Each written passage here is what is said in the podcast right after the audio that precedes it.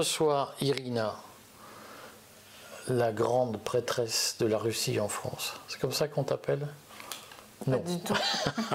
elle, a, elle, a, un humour de russe, c'est-à-dire. Euh, On m'appelle juste Madame Dubois. On m'appelle juste Madame Dubois. Irina, elle est patronne du dialogue franco-russe et vous la voyez sans doute de, de, temps à autre dans des interviews. Je voulais qu'elle nous parle de son expérience depuis le début de la guerre en Ukraine, de l'opération spéciale en Ukraine. J'essaye d'être le plus neutre possible.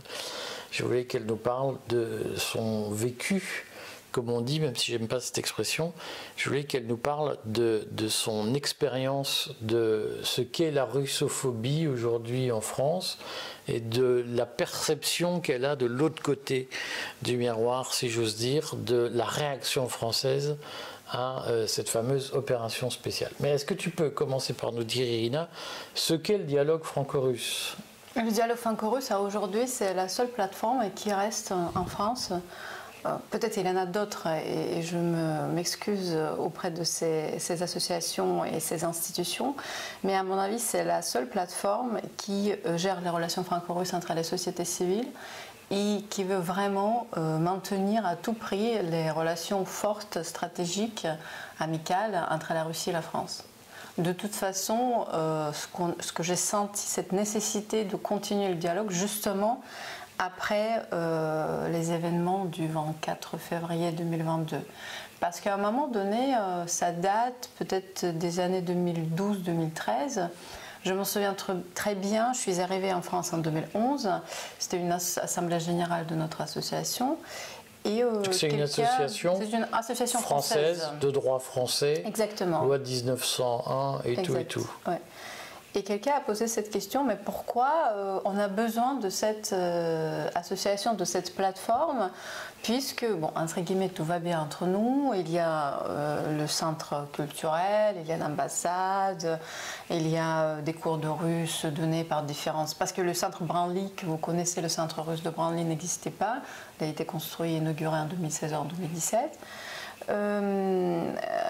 Et effectivement, bon, évidemment qu'on pensait que c'était important pour maintenir les relations. L'association a été pensée comme une, euh, en lien, un pont entre plutôt tout début en 2004, puisqu'elle a été inaugurée par Chirac et Poutine, comme une plateforme de dialogue entre les élites, entre les gouvernements, entre les ministres, euh, disons une plateforme un peu non officielle. Et avec du temps, avec les crises qui a commencé en 2014, parce que je répète, je pense que vos auditeurs savent très bien que l'histoire de ce conflit n'a pas euh, commencé le 24 euh, février 2022, mais bien avant, et notamment par quelle année? Notamment, je dirais 90. Mais 1900 ou 990 900. Mais par contre, euh, le conflit, vraiment le conflit tel quel, on le connaît, c'est en 2014.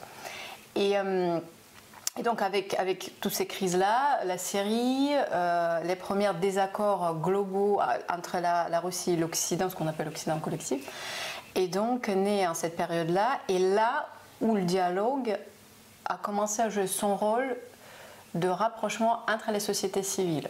Et quand je parle avec différentes personnes, il y a très peu parmi eux les personnalités, notamment quand j'ai interviewé euh, Piotr Tolstoy, à Donc, qui est un député voilà, et qui est député russe, euh, vice-président de la Douma. Qui ne mâche pas ses mots. Exactement. Euh, il m'a dit je ne crois pas en force des sociétés civiles. Et je suis en désaccord, je ne suis pas d'accord avec lui, puisque je vois euh, que la société civile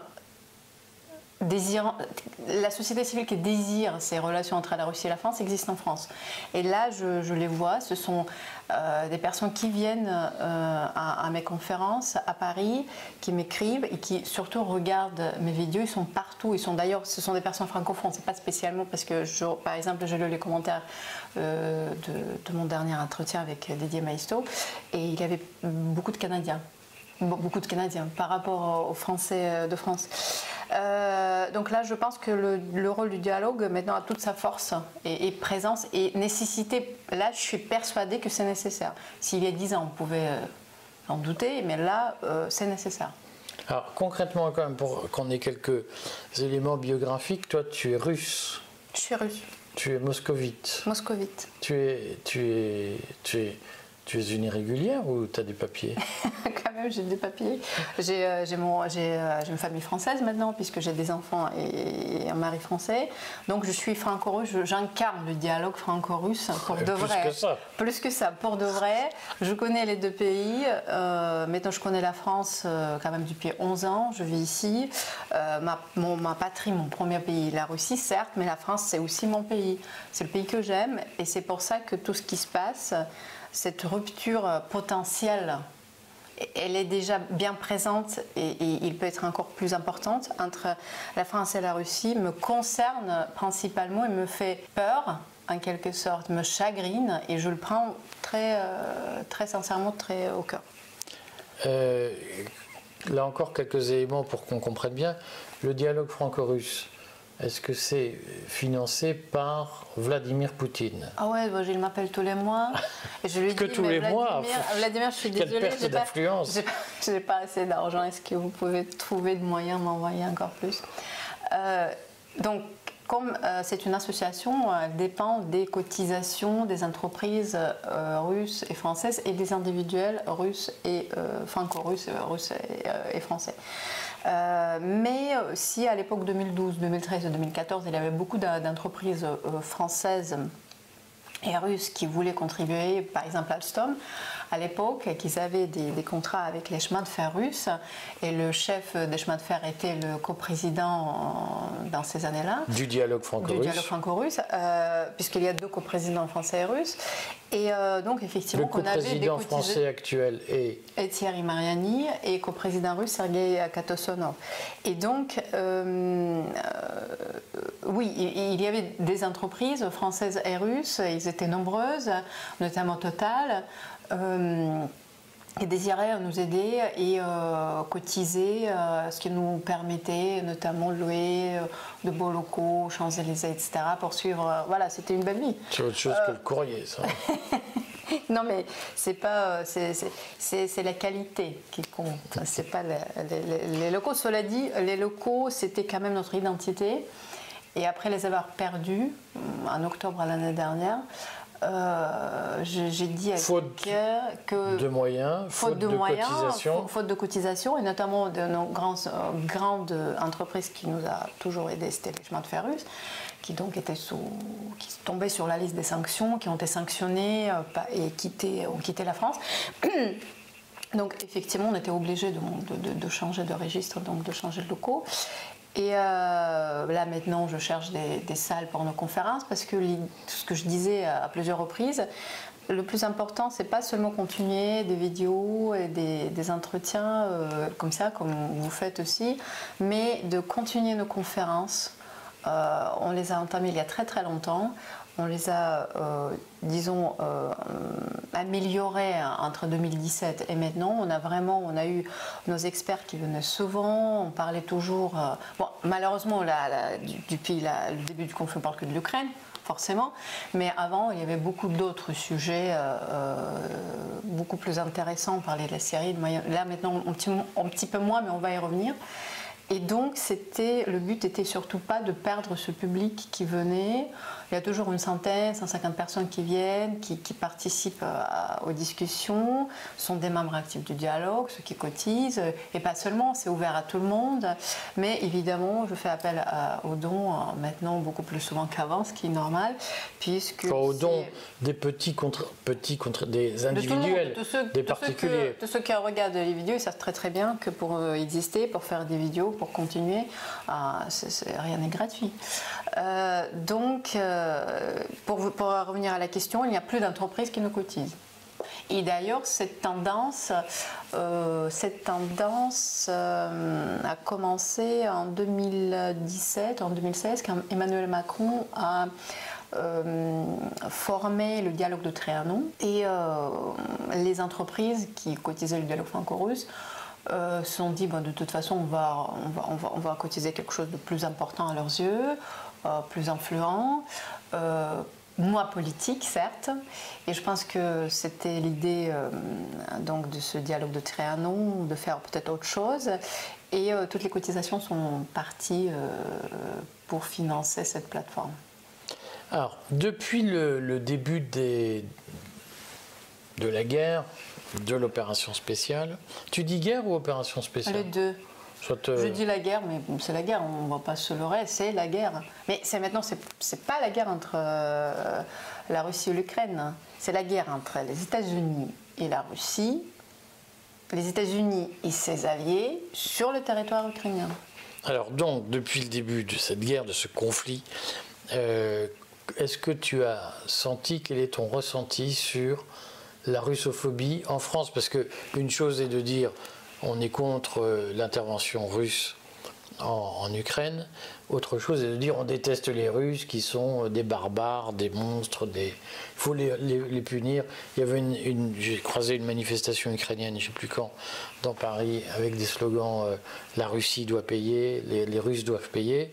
est-ce que tu as senti en France une montée de l'hostilité envers les Russes de la part des Français moi, j'adore les Français. Et les Français D'ailleurs, tu as épousé un. J'ai pas de doute là-dessus. c'est vrai. Euh, il faut distinguer, encore une fois, euh, la méfiance euh, vis-à-vis de la Russie n'est pas née aujourd'hui. en France, si on parle de la France, il y avait toujours cette méfiance. on peut vers les pays de l'Est. On est, vous êtes les pays de l'Ouest, plus intelligents, euh, fort, démocratique, et les autres sont bons. Ce qui ne représente pas de vrai. C'est le, reste, et ne sont pas de vraies de vraie démocratie. Et bon, la Russie joue son rôle. Évidemment, c'est pas un pays démocratique, il n'y a pas de droit d'homme, il n'y a pas de valeur. Et je c'est vrai ou pas Je m'interroge toujours, d'ailleurs, sur ce que qu'est-ce que ça représente ces valeurs occidentales. Je pose euh, chaque fois cette question à, mes invités pour vraiment comprendre c'est quoi, quelle est la différence entre toi et moi finalement. Est-ce qu'on n'a vraiment pas les mêmes ah, valeurs Importante, mais, euh, mais... mais sur le fond, blague bis à part, est-ce qu'il y a oui ou non euh, des répressions dures en Russie? En Russie par rapport à quoi? Je, Supposons que je suis condamné, euh, je, ferai le courrier des stratèges en Russie. Est-ce que je serai exposé à euh, des, des, tourments judiciaires? Bah, Tout est possible, oui, je pense. Ce n'est pas impossible, comme ce n'est pas impossible comme on voit maintenant en France, parce qu'il y a des voix qui disent qu'il faut euh, censurer Sud Radio, CNews et les autres. J'ai cru comprendre la semaine dernière, j'ai vu ça, j'étais quand même un peu euh, étonnée. Par rapport à la question sur la russophobie, je pense que la russophobie, c'est la seule phobie qui est vraiment, comment dire, qui est validée en France au niveau euh, gouvernemental.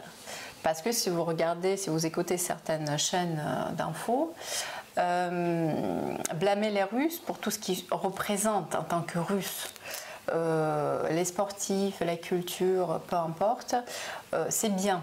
Parce que c'est l'ennemi qui a été qui, l'ennemi légitime là d'ailleurs j'invite tout le monde à regarder mes conférences sur la fabrication euh, de l'ennemi. On en a fait avec Pierre Conesa avec des autres, où vous explique le, processus de, la fabrication de l'ennemi. Et donc on sait très bien tous que euh, même, je pense que c'était président Obama qui disait de toute façon on a deux ennemis à l'époque, c'est les Russes et Ebola. Je pense que les Russes, ah non, les Russes, Ebola et l'État islamique. Donc, dans, la priorité des ennemis. Donc, évidemment que ça ne peut pas être anodin et effectivement, euh, moi-même, au début de, l'opération, je recevais des mails pas très euh, euh, agréables, disons, et il y avait des menaces anonymes Bon, à un moment donné, tu ne fais pas attention. Il faut faire attention, certes, mais pas trop non plus, parce que c'est ton quotidien, il faut vivre euh, la vie. Après, je connais les gens personnellement qui ont été censurés, par exemple une éditrice, euh, censurée sans être euh, censurée, l'éditrice des livres franco-russes, hein, deux langues, sur le mot russe. avant, vous pouviez trouver facilement ces livres dans les librairies, maintenant ils sont cachés. Vous ne pouvez pas les trouver. Les gens qui ne savent pas, ou la connaissent pas, ils ne pourront pas. Euh, avant, c'était euh, à la caisse. Depuis, il n'y en a plus. Comment on censurait ça vraiment En France. En France. Tu veux dire qu'on a retiré des rayons des livres d'apprentissage. Ça, je parle de, la, de, la, de cette, euh, cette, cette, femme en particulier, parce que je connais son histoire. Donc elle te dit qu'on a retiré des rayons des livres d'apprentissage du russe pour les enfants Non, c'est pas tout à fait ça. Ce sont des livres en deux langues sur le mot russe, sur euh, les histoires qui sont traduites en deux langues, c'est-à-dire une page en russe, une page en français, les deux, comme ça, avec toujours des illustrations et, euh, dans des librairies, tout, le monde savait qu'il était russe, donc il faisait ça. Euh, plus largement, c'est la plante euh, des ressortissants russes, russes lambda, qui s'appelle, je ne sais pas, avec les prénoms russes, et ce qui est plus grave, dont les comptes bancaires ont été fermés au jour le lendemain parce que parce qu'ils étaient vraiment russes. Je comprends, je comprendrais. Euh, mais parmi, je sais pas, il y a plantes qui a maintenant atteint 600 signatures, je pense qu'il faut vérifier. Figaro en parlait il y a quelques mois. Euh, je comprendrai, il faut vérifier si les personnes sont euh, sur la liste de ou pas. Qu'on mais... comprenne, parce que ce que tu nous dis, c'est qu'il y a des Russes vivant en France. Oui, étudiants, femmes au foyer. Les femmes... Pas des oligarques. Bah justement, pas les oligarques, les loin de là. Pas les propriétaires de Mercedes à Nice ou non, non, non, pas, du tout, justement. C'est parce que j'ai euh, vu la, la, la, jeune femme qui était responsable, en fait, en charge de, de, porter cette plainte avec les avocats euh, contre les banques, certaines banques françaises. Je ne peux pas nommer toutes les banques, mais je pense qu'il y en a toutes les banques principales banques françaises. Et, euh, et, donc, il y avait beaucoup de signatures. J'ai suivi le groupe sur Telegram où il y avait, moi-même, je, regardais, il y avait des, dizaines et des centaines de, de problèmes euh, qu'est-ce qui s'est passé? C'est la banque qui leur a dit oui. on ferme vos comptes. On ferme vos comptes, on suspend, vous ne pouvez pas utiliser votre carte bancaire jusqu'à jusqu'à nouvel ordre. La personne se trouve avec deux enfants sans, sans, sans pouvoir retirer même l'argent en espèces. Euh, il y avait ces, histoires justement sur Telegram. Quelle explication Il faut vérifier la banque votre, parce que, bah, justement, on doit vérifier. Vérifier quoi? Je m'appelle, je sais pas, Marina Ivanova. Ok, d'accord. Votre, vous êtes né à Moscou. Bah oui, c'est un crime. Non, bon. Vous êtes ok. Vos, vos papiers, il faut vérifier, etc. Bon, il vérifier au début, mais après, ça pouvait durer très très longtemps. On te donne pas de questions tout de suite. Et sans parler, euh, évidemment, des transferts bancaires qui sont plus possibles. Euh, par exemple, ceux qui, les, Russes dont les parents sont vieux, par exemple en Russie, n'arrivent pas plus à, je sais pas, à transférer de l'argent, etc. Donc, qu'est-ce que ça veut dire? Ça veut dire que hum, ce conflit euh, euh, touche les gens les plus modestes.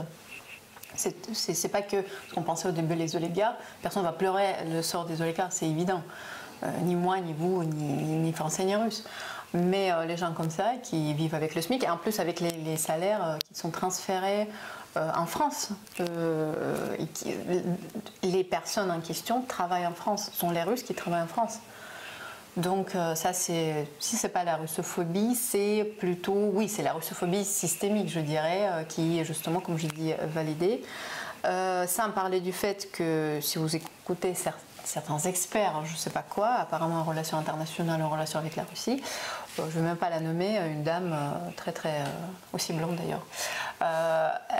donc il y en a des sorcières qui, qui parlent de cette image complètement déshumanisée des Russes et les traitent de tous les noms et ça c'est permis.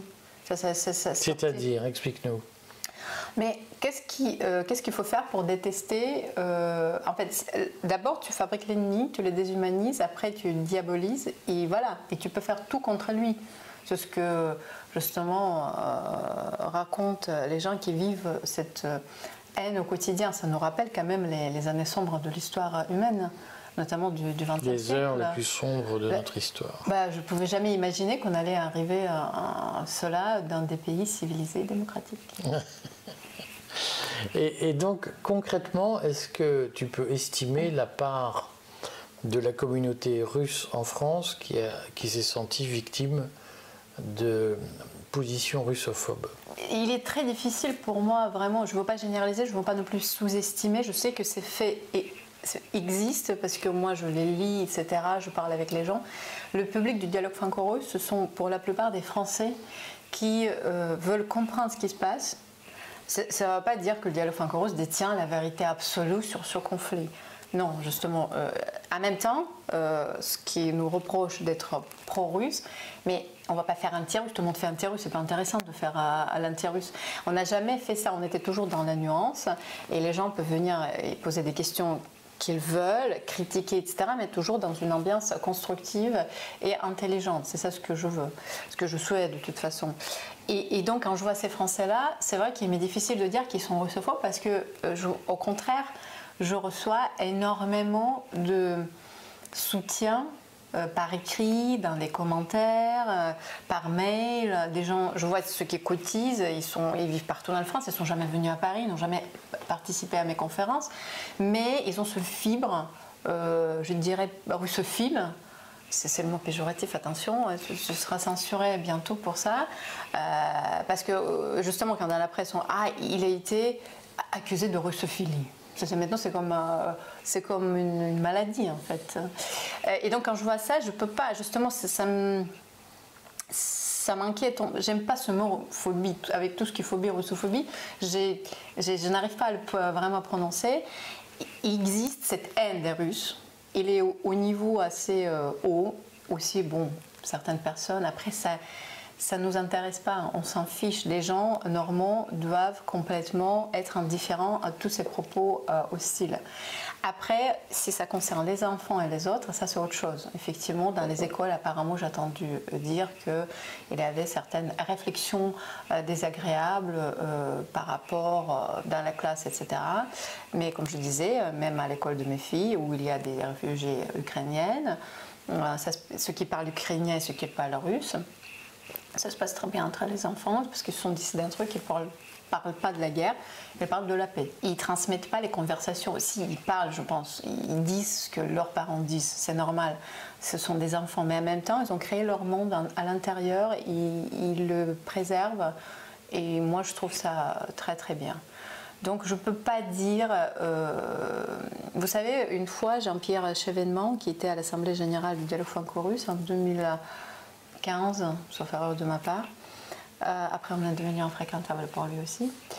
Il a dit. il n'a jamais brillé par son extrême euh, constance dans ses amitiés.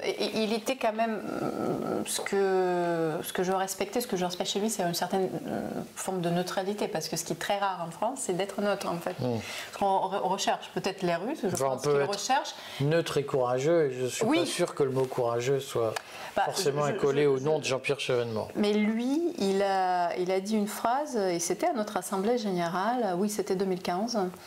Euh, le monde des élites euh, est russophobe, mais les Français sont russophiles. Et moi, je garde cette expression euh, comme en quelque sorte c'est quelque chose qui me fait chaud au cœur et je suis d'accord avec cette phrase en profondeur. Je pense que c'est ça malgré tout ce qui se passe sur les plateaux télé, etc. etc. Et moi, j'y crois. Sinon, je pense que j'aurais abandonné le dialogue. Si s'il n'y a plus de dialogue, il n'y a plus, de, plus rien. Mais euh, comment les Russes réagissent-ils, les Russes que tu connais, la communauté russe de France, comment réagit-elle vis-à-vis de, de, cette dégradation subite des relations avec les Français très, très mal. C'est-à-dire Ils vivent ça très très mal. Euh, par exemple, ce qui, ce qui n'est pas représentatif, mais il faut quand même comprendre, par exemple, les couples mixtes. Il y a beaucoup de femmes russes. Euh, c'est ton cas C'est mon cas, euh, qui sont mariées donc avec, avec des Français. Et je disais toujours que dans des couples mixtes, il faut être d'accord sur les valeurs fondamentales et principales. Sinon, ça ne va pas marcher. Déjà, il y a des mentalités qui sont différentes, peut-être toujours pas la même langue, globalement. Et la politique, malheureusement, c'est aussi, c'est devenu une valeur importante dans le couple. Par exemple, si euh, je ne parle pas des couples américano-russes, je ne sais même pas comment ça marche dedans.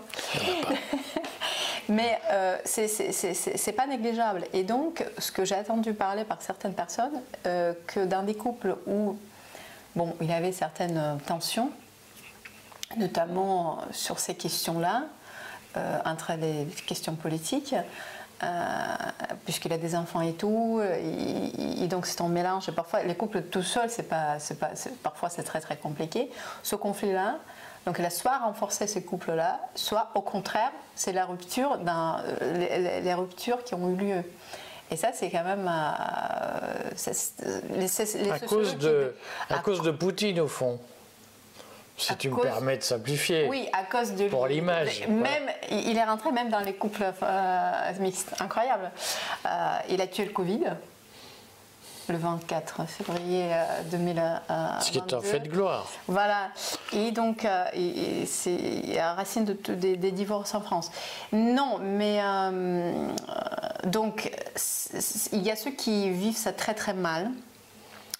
parce qu'il ne faut pas quand même oublier que, et ça on parle peu, les Russes considèrent le peuple ukrainien comme peuple frère dans euh, plusieurs familles russes, il y a toujours euh, euh, des, des, comment dire, la famille ukrainienne quelque part, un oncle, une cousine, ou même peut-être faire, par exemple, ma sœur, elle est avec le père de ses enfants est ukrainien.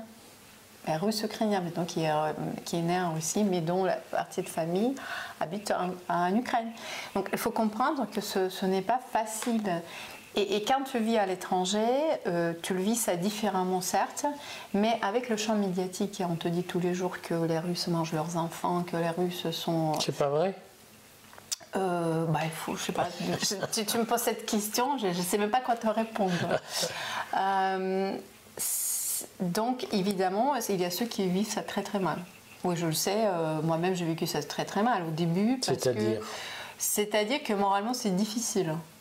Euh, c'est difficile. De se sentir haï dans le pays. Euh. Oui, euh, mais pour moi, ça n'a pas duré longtemps. Mais chaque personne normale, humainement, aurait dû passer par là. Parfois, je, par exemple, je parle avec cette, cette jeune, cette femme qui, qui travaille dans l'édition. Elle me dit, mais parfois, je me dis ce que je fais, comment je dois vivre, comment je vais vivre demain, est-ce que je dois changer de pays, mais ça fait 30 ans que j'habite ici, comment ça va se passer? Ce sont des questions que les Juifs se sont posées dans les années sombre euh, de l'histoire humaine à un moment donné. C'est-à-dire que c'est cyclique et l'histoire revient. J'espère qu'on ne va pas arriver à cela. Bien sûr que je reste optimiste, mais euh, c'est quand même, comment dire, c'est grave.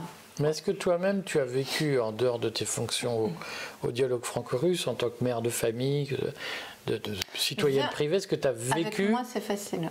Pourquoi Parce que je, ne me permets à personne euh, de, comment te dire, de, de m'indiquer euh, que ma nationalité peut être en problématique. Mais est-ce que tu as été euh, victime de tentations ou d'essais, de tentatives de gens qui. Oui, dans les métros, quand je parlais russe, parfois, c'était. Mais ce sont des, des, choses minimes. Je pense que c'est aussi comment toi tu vis à l'intérieur, comment tu.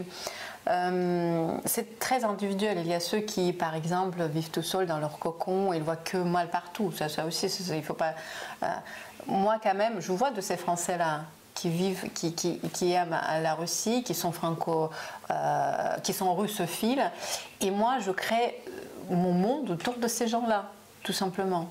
Bon, après, j'étais dans des soirées où effectivement il y avait des questions un peu déplacer, euh, mais ça, ça existe partout. Euh, là, il faut juste euh, mettre parfois les gens si, si c'est vraiment violent, parce qu'on peut parler de tout, mais il faut éviter la violence verbale, sans parler de violence tout court. Donc, personnellement, je l'ai ressenti, mais à travers le dialogue franco-russe.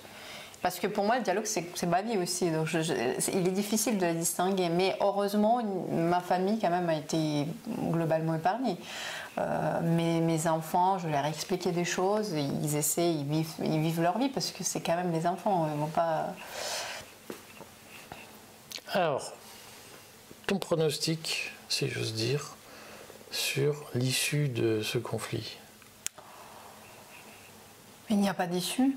Pour le moment, de toute façon, euh, on est parti sur le temps long. La guerre ne va pas euh, malheureusement finir cette année, c'est évident, vu que vu les réactions à l'Occident, personne ne veut la paix, tout le monde veut la défaite de la Russie. Dans ce conflit, personne ne peut perdre. La, Russie ne peut pas perdre, les États-Unis ne peuvent pas perdre, euh, l'Occident ne peut pas perdre sa face. Et, et voilà. Et ça, c'est malheureux pour les peuples, pour le peuple ukrainien et pour le peuple russe qui, qui meurent tous les jours. Et donc, euh, pour le moment, je ne vois pas, sauf si, euh, si je vois pas en fait, comme Il n'y a plus de diplomates capables de pouvoir aller engager en dialogue avec la Russie en Europe. On a vu ça, euh, c'était pas Macron. Euh, en Allemagne, je ne vois plus personne. Si on prend les anciens politiques, euh, quand c'était Berlusconi, tout le monde se, moquait de lui au Trump, à l'autre côté de l'Atlantique, c'était encore possible. Là, euh, c'est impossible. Tout le monde veut, surtout Macron a dit la semaine dernière qu'il faut absolument tout faire pour que la Russie perde. Sauf que la Russie ne peut pas perdre. et, on est rentré dans le cercle infernal. Donc euh, là-dessus, euh, je ne peux pas faire de pronostic parce que je ne vois pas, euh, je vois pas la lumière. je ne vois pas. Cette année, sûrement pas. Ce qu'il faut faire, il faut aller discuter, mais personne ne peut le faire ou ne veut pas. Pour conclure, tu as quelques remontées de Russie sur les dégâts de la guerre, sur l'effet des sanctions, sur les morts, sur les prisonniers, sur les blessés, les familles qui souffrent? Je suis allée en Russie en octobre pour quelques jours. Euh, je peux te dire que j'ai pas vu. Euh, oui, j'ai trouvé que la ville était un petit peu plus calme que d'habitude, mais bon, c'était début de l'hiver. Euh, dans la journée, comme d'habitude, le soir, les restos sont pleins. Dans des magasins, rien n'a. Les prix, bon, légèrement évidemment, augmenté, mais comme partout. La vie de l'extérieur euh, n'a pas changé. Quand je parle avec mes amis, d'ailleurs, je pense que la plupart évitent de parler euh, de ce qui se passe parce qu'ils veulent vivre leur vie normale. Euh, ce qu'ils sentent, ils gardent pour eux. Je pense ça. Donc j'ai vraiment pas de après, je ne connais pas euh, vraiment de personnes qui, par exemple, qui, perdent leurs enfants à la guerre ou dont les fils sont partis. C'est vrai, dans mon entourage, il n'y en a pas. Euh, par contre, il y avait quelques personnes qui sont parties, qui ont eu peur, qui ne voulaient pas être engagées euh, dans ce conflit-là, deux, trois personnes. Hum, il y a, on dit que donc y a plusieurs Russes qui sont allés à Yerevan, à Dubaï. Euh, dans quelques d'autres pays. Le monde de la culture, évidemment, qui, euh, qui est toujours contre tout. Et évidemment, ils sont contre, contre la Russie. Maintenant, le monde culturel, je veux dire, ils font leur, leur euh, spectacle partout en Europe et donc continuent à gagner l'argent, mais maintenant en faisant. du Russia bashing. Ouais, c'est ça. Et, et, ces gens-là que je méprise, hein, je pense, plus que ceux qui juste n'ont pas voulu y aller, euh, mais d'une manière sincère et ouverte, en disant que je ne peux pas aller à la guerre, je suis vraiment pacifiste, ce que tu veux. Ça, c'est compréhensible humainement. Mais pas, pas les gens comme ça. Donc moi, j'ai pas de, je pourrais pas te donner des détails croustillants malheureusement. C'est pas croustillant, c'est juste pour avoir une note d'atmosphère, comme on dit. Mais j'ai pas senti la différence, si tu veux. Euh, je suis allée l'année dernière ou euh, il y a deux ans, et cette année, il y a l'année en 2022, donc 2021, 2022, voilà. J'ai pas vu la différence. Alors, dis aux spectateurs ce qu'ils veulent peut-être t'aider. Euh, on arrive au point le plus au point essentiel. Tout ça pour en arriver là. Où est-ce qu'ils peuvent envoyer une aide, un chèque, un virement, un je sais pas quoi? Merci, euh, merci Eric et merci d'avoir invité. J'aurai euh, ma commission. Évidemment. Ah. Très bien, j'espère bien. Euh, pour ceux qui regardent les conférences et qui voudraient peut-être aider, aider Dialogue Franco-Russe à continuer notre activité, euh, on a besoin de vous tous, euh, des Français qui se posent des questions, qui voudraient réfléchir ensemble avec nous, ceux qui aiment la Russie, même ceux qui n'aiment pas trop la Russie. Moi, j'invite euh, tout le monde à contribuer à cette, à cette cette réflexion, parce que je pense, j'ose penser que le dialogue fait réfléchir les gens. Et donc, euh, j'ai besoin de vous euh, sur le site du dialogue franco-russe, euh, dialoguefranco-russe.com. Dans la rubrique Nous soutenir, vous pouvez trouver nos coordonnées bancaires, nous faire un virement ou envoyer un chèque à 66 avenue de Champs-Élysées, dialogue franco-russe. Je vous remercie. Merci Irina, à bientôt j'espère. À très bientôt.